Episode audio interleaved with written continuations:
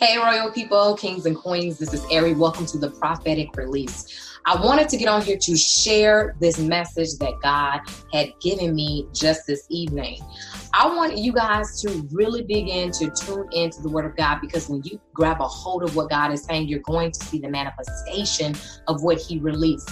Know His voice. So I'm just going to move, you know, briefly right through this. It won't be a long uh, message, but I wanted to read this in, in Acts chapter 3 because God is really moving. He is doing things, and we just have to tune in so that we can get everything that He wants us to have within this year, you guys. There are still a lot of things that He wants to do for your life, but you have to tune in, spend time with Him, listen to Him, be sensitive to what He is saying to receive the manifestation that He wants you to have. So in Acts chapter 3, it says, Now Peter and John went up together to the temple at the hour of prayer, the ninth hour. And a certain man, lame from his mother's womb, was carried, whom they laid daily. I want you guys to pay attention to that. Whom they laid daily. They didn't say they skipped a day, it said they laid him daily at the gate of the temple, which is called Beautiful, to ask alms from those who entered that temple who, seeing Peter and John about to go into the temple, asked for alms. And fixing his eyes on them with John and Peter, with John, Peter said, Look at us. So he gave them his attention, expecting to receive something from him. Then Peter said, Silver and gold I do not have, but what I do, but what I have, I give you. In the name of Jesus Christ of Nazareth, rise up and walk. And he took him by the right hand and lifted him up. And immediately immediately his feet and ankle bones received strength. So he, leaping up, stood and walked and entered the temple with them, walking, leaping, and praising God. Listen, I wanted to get on here because I heard God say that this time is different.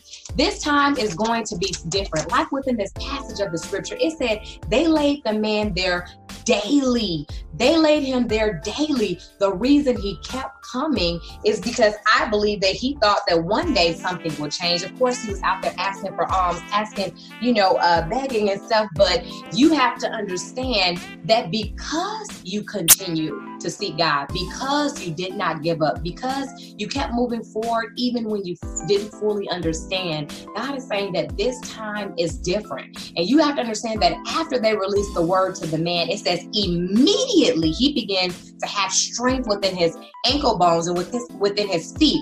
I declare and decree that things are going to immediately change for you once you grab a hold of what God is saying. This time is different. When you allow that thing to take root up on the inside of you and you say, God, this word is for me, I believe that something is immediately starting to happen on your behalf. Some things are happening in the spiritual realm and they're going to manifest in this natural realm. You guys, this time is going to be different.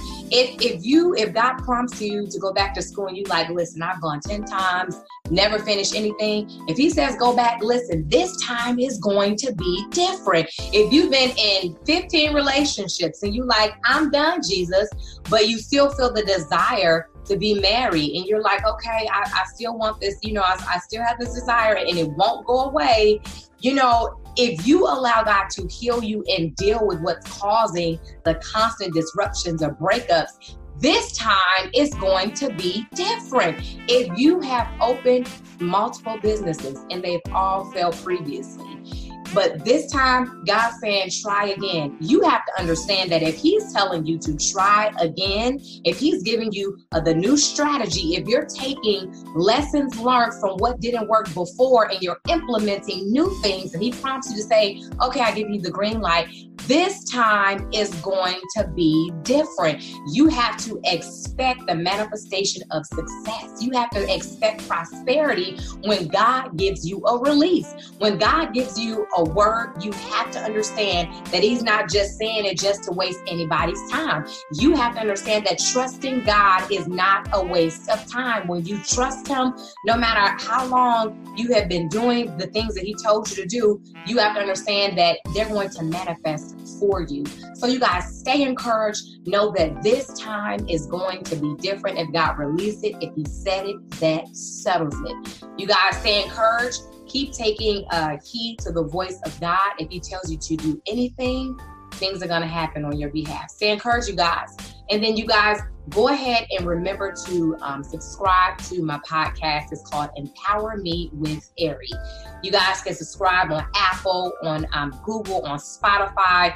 There's a, a list available on my social media sites where I go ahead and tell you how you can go ahead and subscribe on my podcast. But you guys stay encouraged. Remember to renew your mind. It is the goal line. Love you guys.